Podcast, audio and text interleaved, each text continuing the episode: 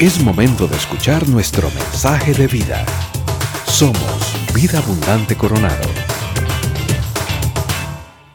Villanos Valiosos es el, la serie que hemos estado estudiando. Me decía alguien durante esta semana, ¿qué tirada, David?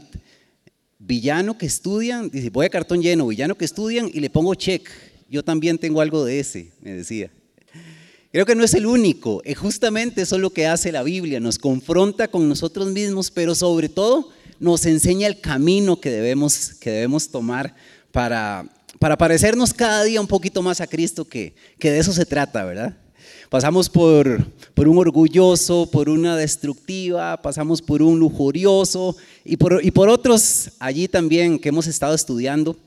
Y hoy vamos a estar hablando acerca de la amargura, acerca de un, de un amargado, acerca de Amán, este personaje que aparece allí en el libro de Esther. No es un personaje muy, muy estudiado, muy conocido de la Biblia, pero es, de hecho, yo creo que toda la serie se pudo haber basado en él. Tiene toda una lista de defectos, casi que todas las que hemos estudiado las tiene él. Pero quisimos hoy resaltar eh, el antivalor de la amargura que guarda Amán. Está ya en el libro de Esther. Recuerden que Esther ya había pasado la época del exilio. Eh, Babilonia había conquistado Persia. Se había dado la orden de que los judíos que quisieran regresar, regresaran. Algunos se quedaron viviendo, hicieron eh, familia, compraron tierra, se quedaron trabajando. Otro montón volvieron allí a Jerusalén. Y en el centro, en el corazón de este imperio persa es que se presenta esta, esta historia. Los que conocen la historia saben que hay un rey ahí muy, muy particular. El rey Asuero está en una fiesta de un montón de meses seguidos. En algún momento llama a la reina Basti y le dice que venga y haga una pasarela con todos sus amigos. La reina no quiere, despedida, la reina se va y hace un concurso de belleza para elegir la nueva reina. ¿A quién eligieron de reina? A Esther, ¿verdad? Esther fue elegida reina de Persia y Esther era una sobrina de Mardoqueo. Mardoqueo es un personaje de los que se quedó viviendo allí en Persia. Trabajaba en el, en el palacio y fue quien crió a Esther. De pequeñito, él la crió a Esther y ahí está en algún momento Esther como reina de Persia. Hasta ahí, digamos que la historia normal, todo, todo en orden, todo tranquilo. Pero dice en el capítulo tres, versículo uno de Esther, acompáñeme por favor, salta escena Amán. Dice: después de estos acontecimientos, el rey, el rey Asuero honró a Amán, hijo de Amedata, el descendiente de Agag. Este dato es importantísimo para el resto de la historia, no lo olvide. Ascendiéndolo a un puesto más alto que el de todos los demás funcionarios que estaban con él. Esta es la primera participación de Amán aquí en la historia del libro de Esther. O sea, todo comienza bien para Amán. O sea, todo comienza bien, el hombre lo pusieron de primer ministro, todo el mundo tiene que, que honrarlo, pero resulta que este Amán es un profesional máster en amargarse la vida. Solo. Si hubiese escrito una autobiografía de Amán, no sé cómo no la escribió, si la hubiese escrito, se hubiese llamado Cómo amargarse la vida con éxito. Y sería el bestseller de, de, de aquella época. ¿Qué vamos a hacer nosotros?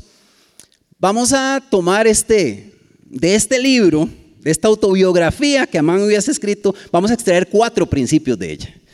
Cuatro principios que, que anota allí Amán.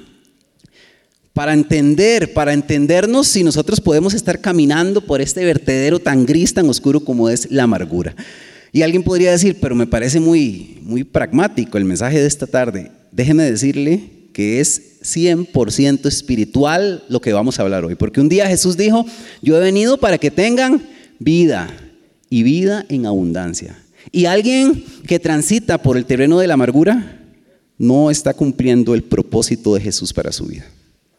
Tenemos que conversarlo, tenemos que entender si es que estamos caminando por ahí. Por eso, hoy vamos a escarmentar en cabeza ajena, como se supone que deberíamos de poder hacerlo. ¿Cómo amargarse la vida con éxito? Eso es lo que vamos a ver hoy. Alguien que dice, ¿cómo hago? ¿Quiero amargarme la vida? Cuatro consejos de Amán. Número uno, ¿quiere usted amargarse la vida con éxito? Repita los errores del pasado. Amán era amalecita. Cuando veíamos allí en el capítulo uno que decía que era descendiente de Agag, Agag era un rey de una ciudad que se llamaba Amalec. Entonces todos los, eh, los, los de esa ciudad se llamaban amalecitas. Era un pueblo enemigo de Israel desde el principio. Dice Deuteronomio veinticinco, diecisiete, cuenta la historia de cómo empieza esta relación entre los amalecitas e Israel. Deuteronomio veinticinco, diecisiete, está Dios aquí hablando. Recuerda lo que te hicieron los amalecitas después de que saliste de Egipto. Cuando estabas cansado y fatigado, salieron a tu encuentro y atacaron por la espalda a todos los rezagados. O sea, Israel venía cansado de Egipto con todo el montononón de gente que iban a esa caminata. Unos probablemente iban con buen aire, con buen oxígeno adelante, y atrás iban unos más despacito, probablemente gente mayor, probablemente niños, mujeres, personas enfermas. Y los amalecitas no se fueron adelante. A todos estos, los que estaban atrás, por la espalda, con espada, los atacaron vil y cobardemente. Desde allí Dios dijo: enemigos de mi pueblo, enemigos míos. Y de esa línea viene nuestro personaje de hoy, el famoso Amán, que, como ya vimos, siglos después es nombrado segundo al mando allí de Persia. Dentro de esa promoción todos tienen que honrarlo, o sea, todos tienen que pasar y reverenciarlo y aplaudirle. Está pasando Amán, hay que honrarlo.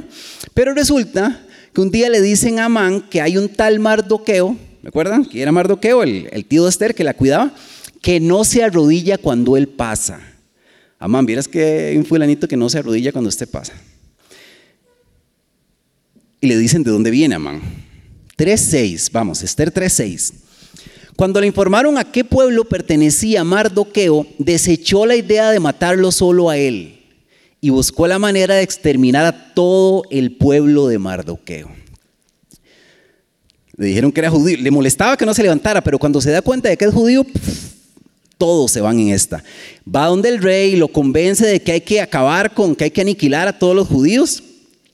Y firman un decreto para exterminar a los judíos entonces. Y dice el trece, luego se enviaron los documentos por medio de los mensajeros a todas las provincias del rey con la orden de exterminar, matar y aniquilar a todos los judíos. Y escuche usted, los jóvenes, los ancianos, las mujeres, los niños. ¿Recuerdan los rezagados que los amalecitas habían atacado? Bueno, aquí está. Copy paste, ¿verdad? La historia se repite casi que en idénticas condiciones. Amán cometiendo exactamente las mismas atrocidades que estaban cometiendo sus antepasados siglos de siglos atrás. Y eso nos da a nosotros para la reflexión, sin, sin duda alguna, porque hay cosas maravillosas que nos enseñan nuestros antepasados. Los mejores valores que podemos cultivar probablemente vienen de ellos, de nuestra línea de ascendencia, pero tenemos que ser en otras muy críticos, sumamente críticos para identificar si yo estoy copiando modelos de conducta del pasado porque, porque yo siempre los he visto y me parecen a mí normales. Entonces el hábito lo mantengo en la historia, lo replico, porque bueno, eso es lo que yo veía. Entonces eh, yo también miento en el EBAIS para que me sigan atendiendo en esta área de salud, porque está la buena, ni modo, tengo que decirlo. Yo también hago trampa con... con el recibo del cable porque es más conveniente. Le da un respirito allá a la billetera y es lo que siempre se ha hecho, pues, no es nada del otro mundo. Yo también grito, yo también maltrato, o yo también soporto, soporto maltrato, porque eso es lo que yo he visto, que el maltrato se soporta. Entonces,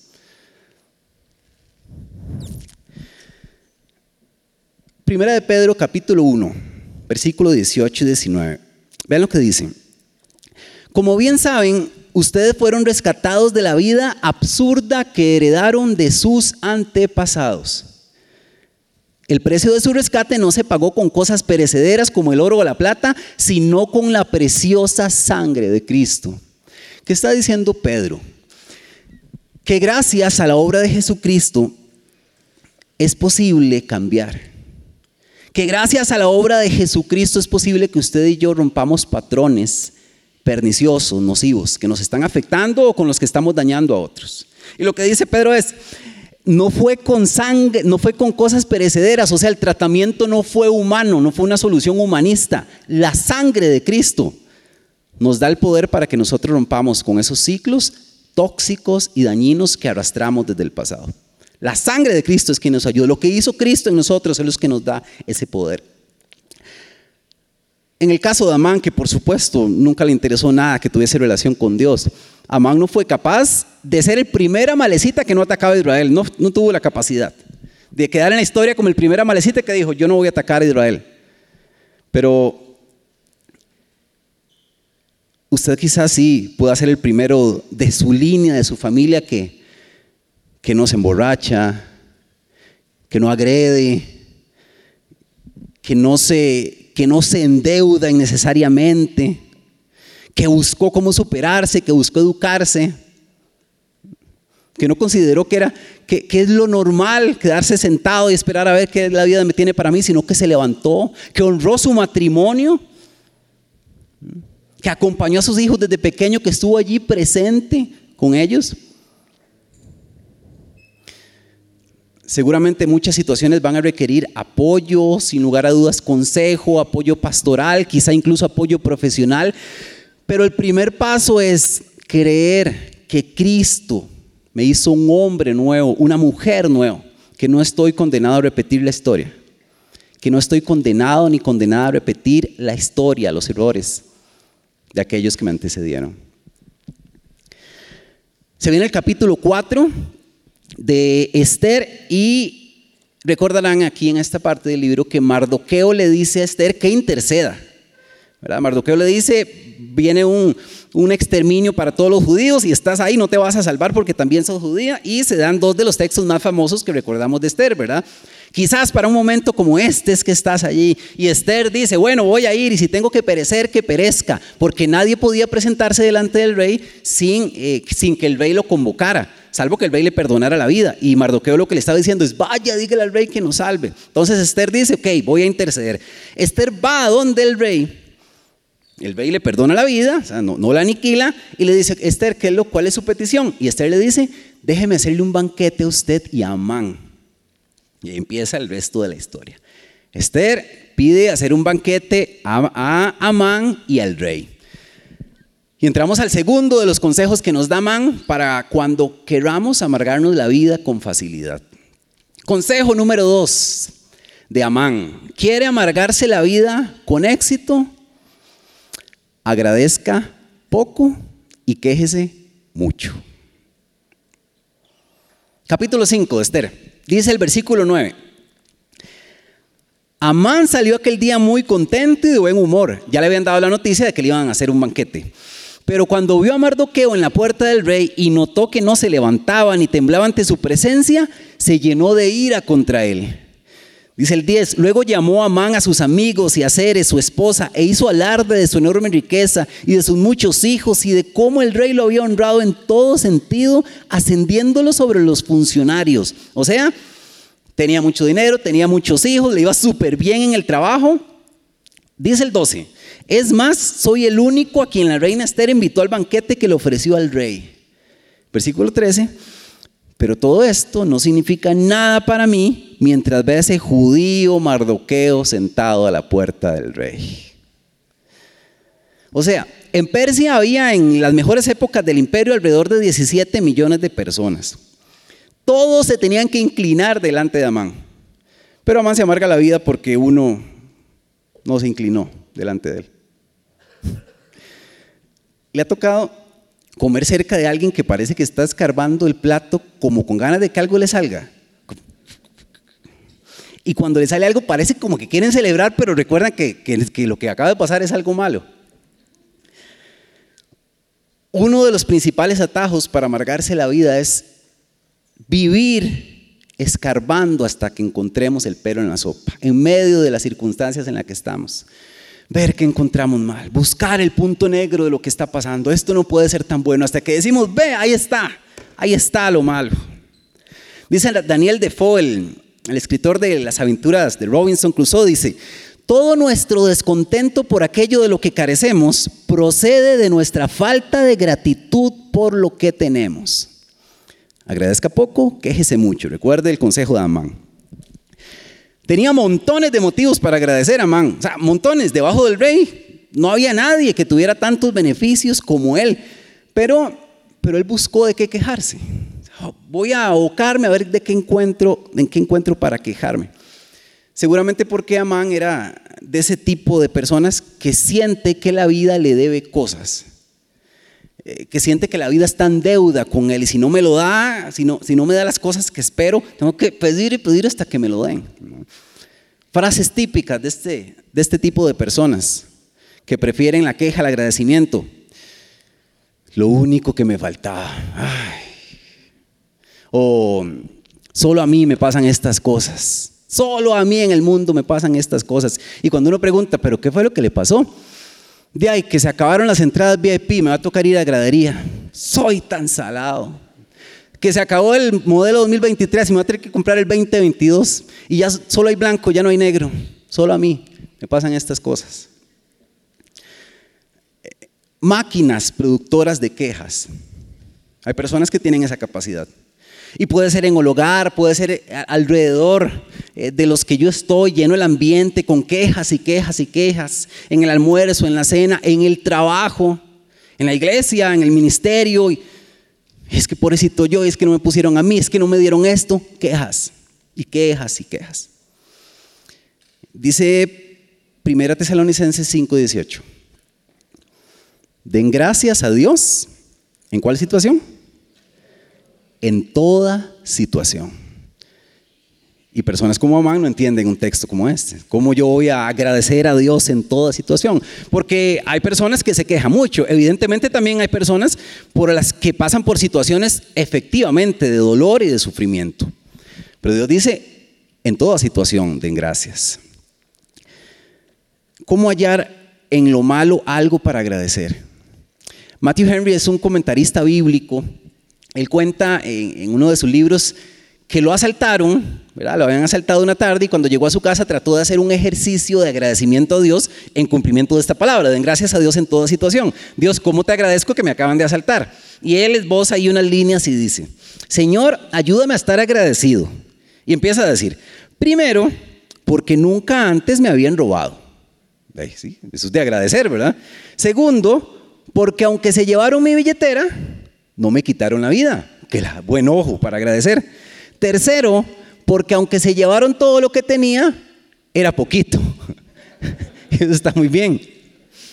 Y cuarto, escuche lo que dice Matthew Henry, porque fui a quien robaron y no fui quien robó. Que es cierto, ¿verdad?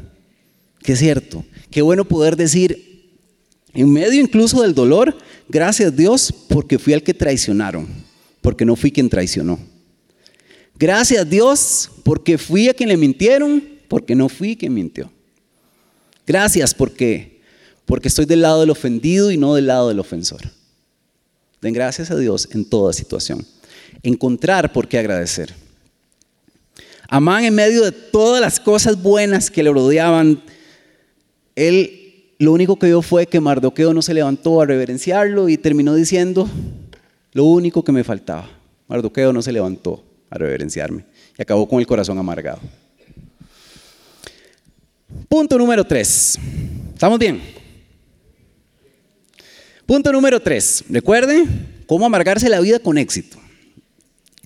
Punto número tres que nos, nos aconseja Amán. Sáquese el clavo siempre que usted pueda. Quiere amargarse la vida con facilidad, sáquese el clavo cada vez que pueda.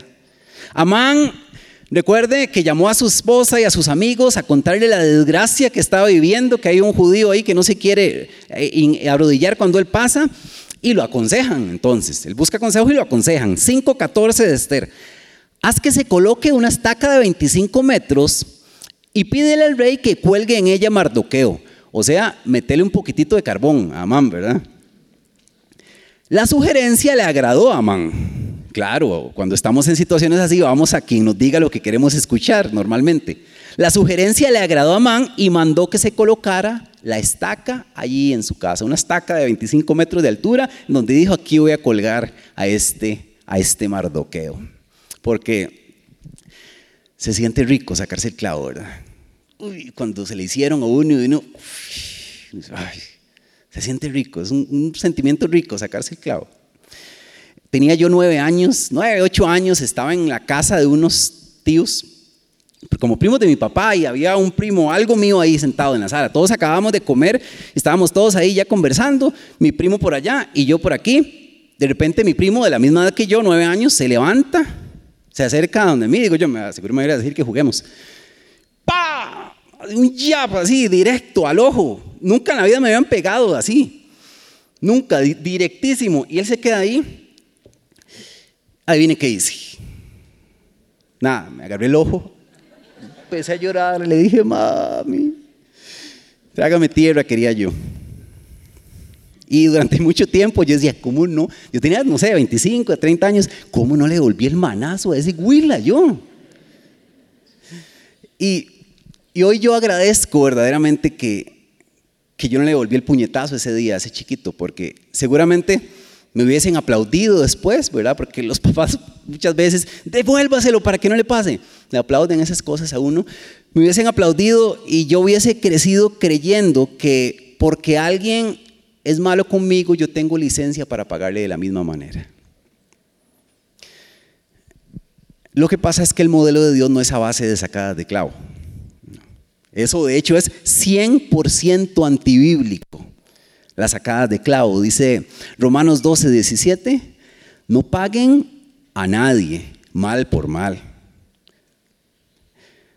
Dice el diecinueve, no tomen venganza, Romanos doce, diecinueve, y nos da razones por qué. Dejen el castigo en las manos de Dios. O sea, lo que Dios está diciendo es, hey, yo sé que le dolió, yo sé que le está ardiendo todavía, pero no se saque el clavo, no se saque el clavo.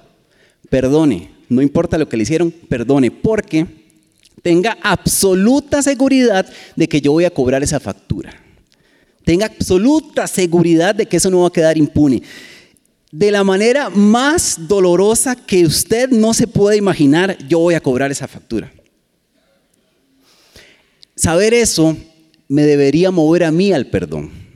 Saber que la persona que me lastimó, que hirió, que pecó contra mí, va a pagar eso de una manera tan, tan dolorosa, o lo pagó ya en las espaldas de Cristo, si es una persona cristiana, me debería mover a mí a poder decirle, te perdono.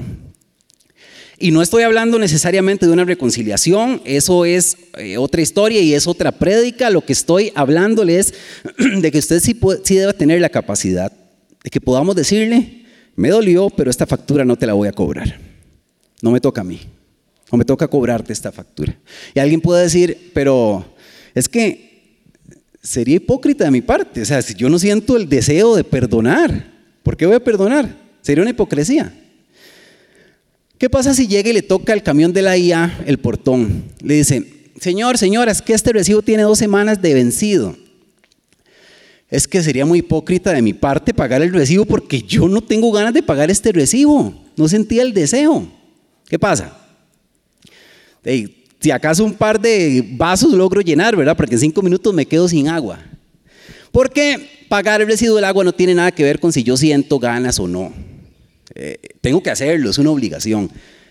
Perdonar no tiene nada que ver con si yo siento ganas o no. A Jesús le dijeron, tengo que perdonar. ¿Cuántas veces dijo él? setenta veces siete. Hay que perdonar. Hay que perdonar. Amán lo que quería era sacarse el clavo de la manera más pronta y dolorosa, y acabó el día con una estaca de veinticinco metros ahí en el patio de la casa.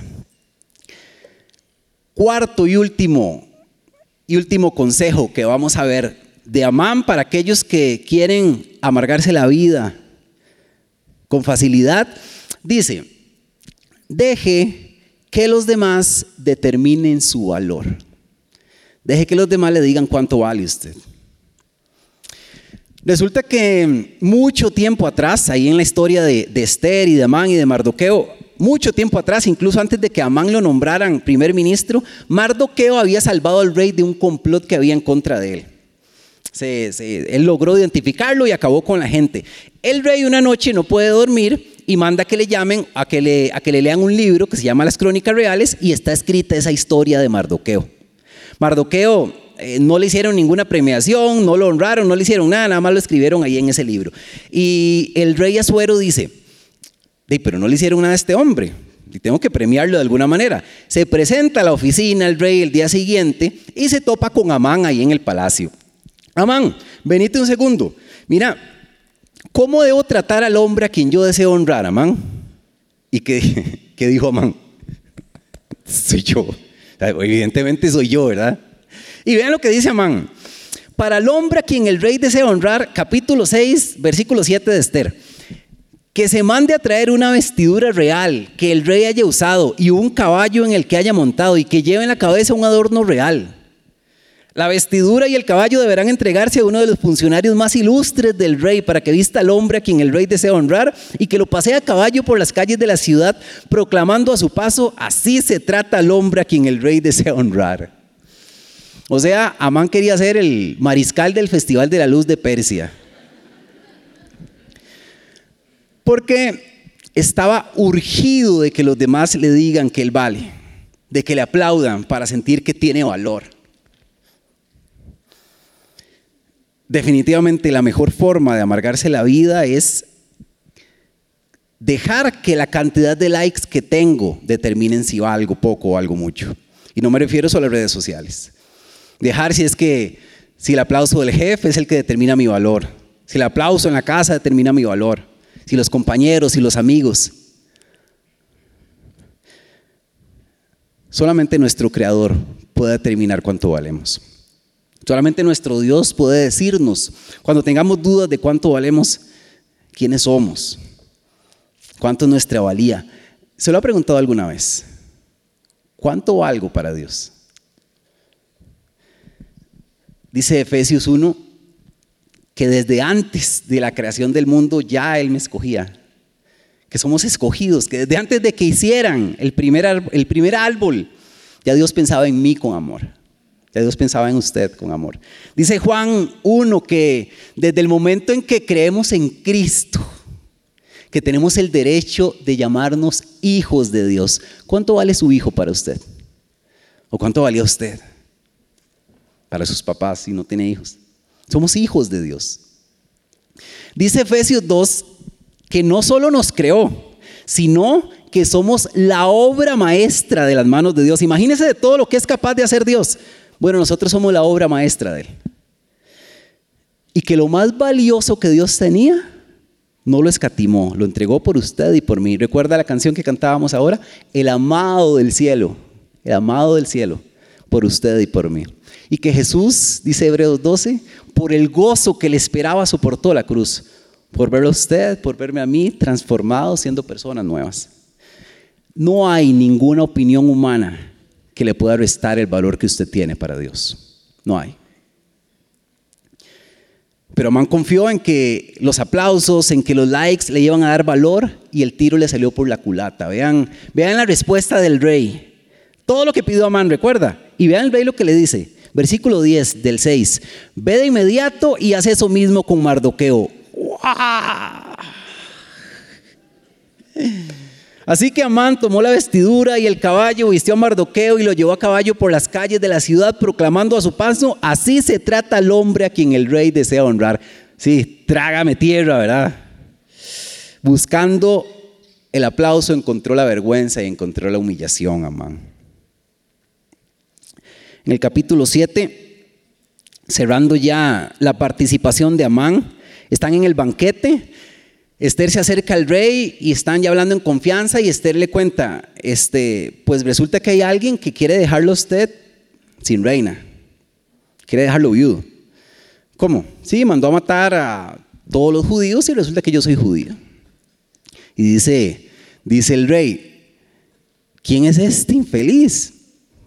Aquel que está allá. Y Amán estaba allá tomando y dele, brindando, feliz de la vida. Le dicen al rey lo que estaba planeando Amán. El rey sale como loco al patio del palacio, seguro imaginando cómo iba a acabar con este hombre. Vuelve a entrar al palacio el rey Asuero y uno de los funcionarios del, del palacio le dice al rey: de ahí, rey, hay una estaca de veinticinco metros de altura, ahí junto a la casa de Amán. Y dice el rey: cuélguenlo en ella. De modo que colgaron a Amán en la estaca que él había mandado levantar para Mardoqueo. ¡Qué historia!, ¿verdad? ¡Qué increíble! La estaca que Amán construía La estaca que él decía, un poquito más a la derecha, un poquito más a la izquierda, siempre fue para él. Esa estaca siempre fue para él. Porque un corazón amargado siempre termina pudriéndose. Y siempre acaba en tragedia, un corazón amargado. Y terminan colgados en, en esa estaca de amargura, de quejas, de ingratitud, de rencor, que construyen para otros sin darse cuenta. Así que hoy le tengo dos noticias sobre la amargura. Es, una es mala y una es buena. Le doy la mala primero. El sistema actual en el que vivimos es una fábrica de corazones amargados. ¿Por qué? Es una línea de producción permanente de pensamientos distorsionados. Tiene un molde para producir pensamientos distorsionados todos los días y por un montón de fuentes. Pensamientos como, te mereces todo lo que quieres. Y dejamos la gracia de un lado. O, si te vengas, si te desquitas, vas a, vas a aliviar ese dolor que tienes en el corazón. Sácate el clavo. Para malo, malo y medio. O para ser valioso necesitas que te den muchos likes, que te aplaudan, busca la gloria. Y resulta que cuando le hacemos caso y nos damos cuenta de que esas promesas eran huecas y no se cumple nada de lo que se prometió, se me amarga el corazón. La buena noticia es que dice la Biblia que si yo cambio mi forma de pensar, yo puedo sanar mi corazón amargado o puedo evitar que mi corazón se amargue. Porque cuando pensamos diferente, somos capaces de vivir diferente. Usted seguro sabrá de qué texto estoy hablando. Romanos doce, versículo dos. No se amolden al mundo actual. Ese molde que nos hace pensar a todos igual, a todos que piensen exactamente igual. Y dice Pablo, si no sean transformados mediante la renovación de su mente. O sea, Dios quiere que pensemos diferente para que logremos vivir diferente. Ya sea de manera correctiva, porque logramos identificar que sí, que seguramente los que están cerca mío pueden ver esbozos de amargura constantes, o porque me estoy acercando peligrosamente a ese terreno. La clave es pensar como Dios quiere que pensemos. Hoy le tengo un reto antiamargura, para que lo comience hoy, lo siga durante esta semana y todo lo que usted pueda extenderlo. Le voy a pedir, porque también me lo pido a mí, lo siguiente. Identifique y cambie durante esta semana una conducta heredada del pasado. Una conducta negativa, nociva, tóxica, que usted quizás no ha puesto atención y está lastimando a otros o a usted mismo. Identifíquela. Identifíquela y cámbiela. Segundo, agradezca algo que nunca haya agradecido. A Dios en primer lugar. Pero a los que están cerca, vea todas las cosas buenas que le pasan alrededor. Agradezca algo que nunca ha agradecido. No sé, la ropa planchada, el desayuno. Tercero, perdone aquella factura que usted todavía tiene abierta para sacarla en cualquier momento y cobrarla. Perdónela. Diga, ya, queda en manos de Dios. Haga un, un, un análisis de introspección y diga, sí, todavía tengo esto por allí. Y cuarto, acérquese a Dios todos los días de su vida. Lea la Biblia, busque la Biblia todos los días, todos los días busque el consejo, el consuelo de Dios. Dice el Salmo diecinueve ocho, los, los mandamientos del Señor son rectos, traen gozo al corazón. Es decir, que la amargura no se vence reemplazándola. La amargura se vence poniendo en mi corazón el gozo de Dios. Así se vence la amargura. Este fue nuestro mensaje de vida. Conózcanos en doble u doble u doble u punto vida punto c l. Somos Vida Abundante Coronado.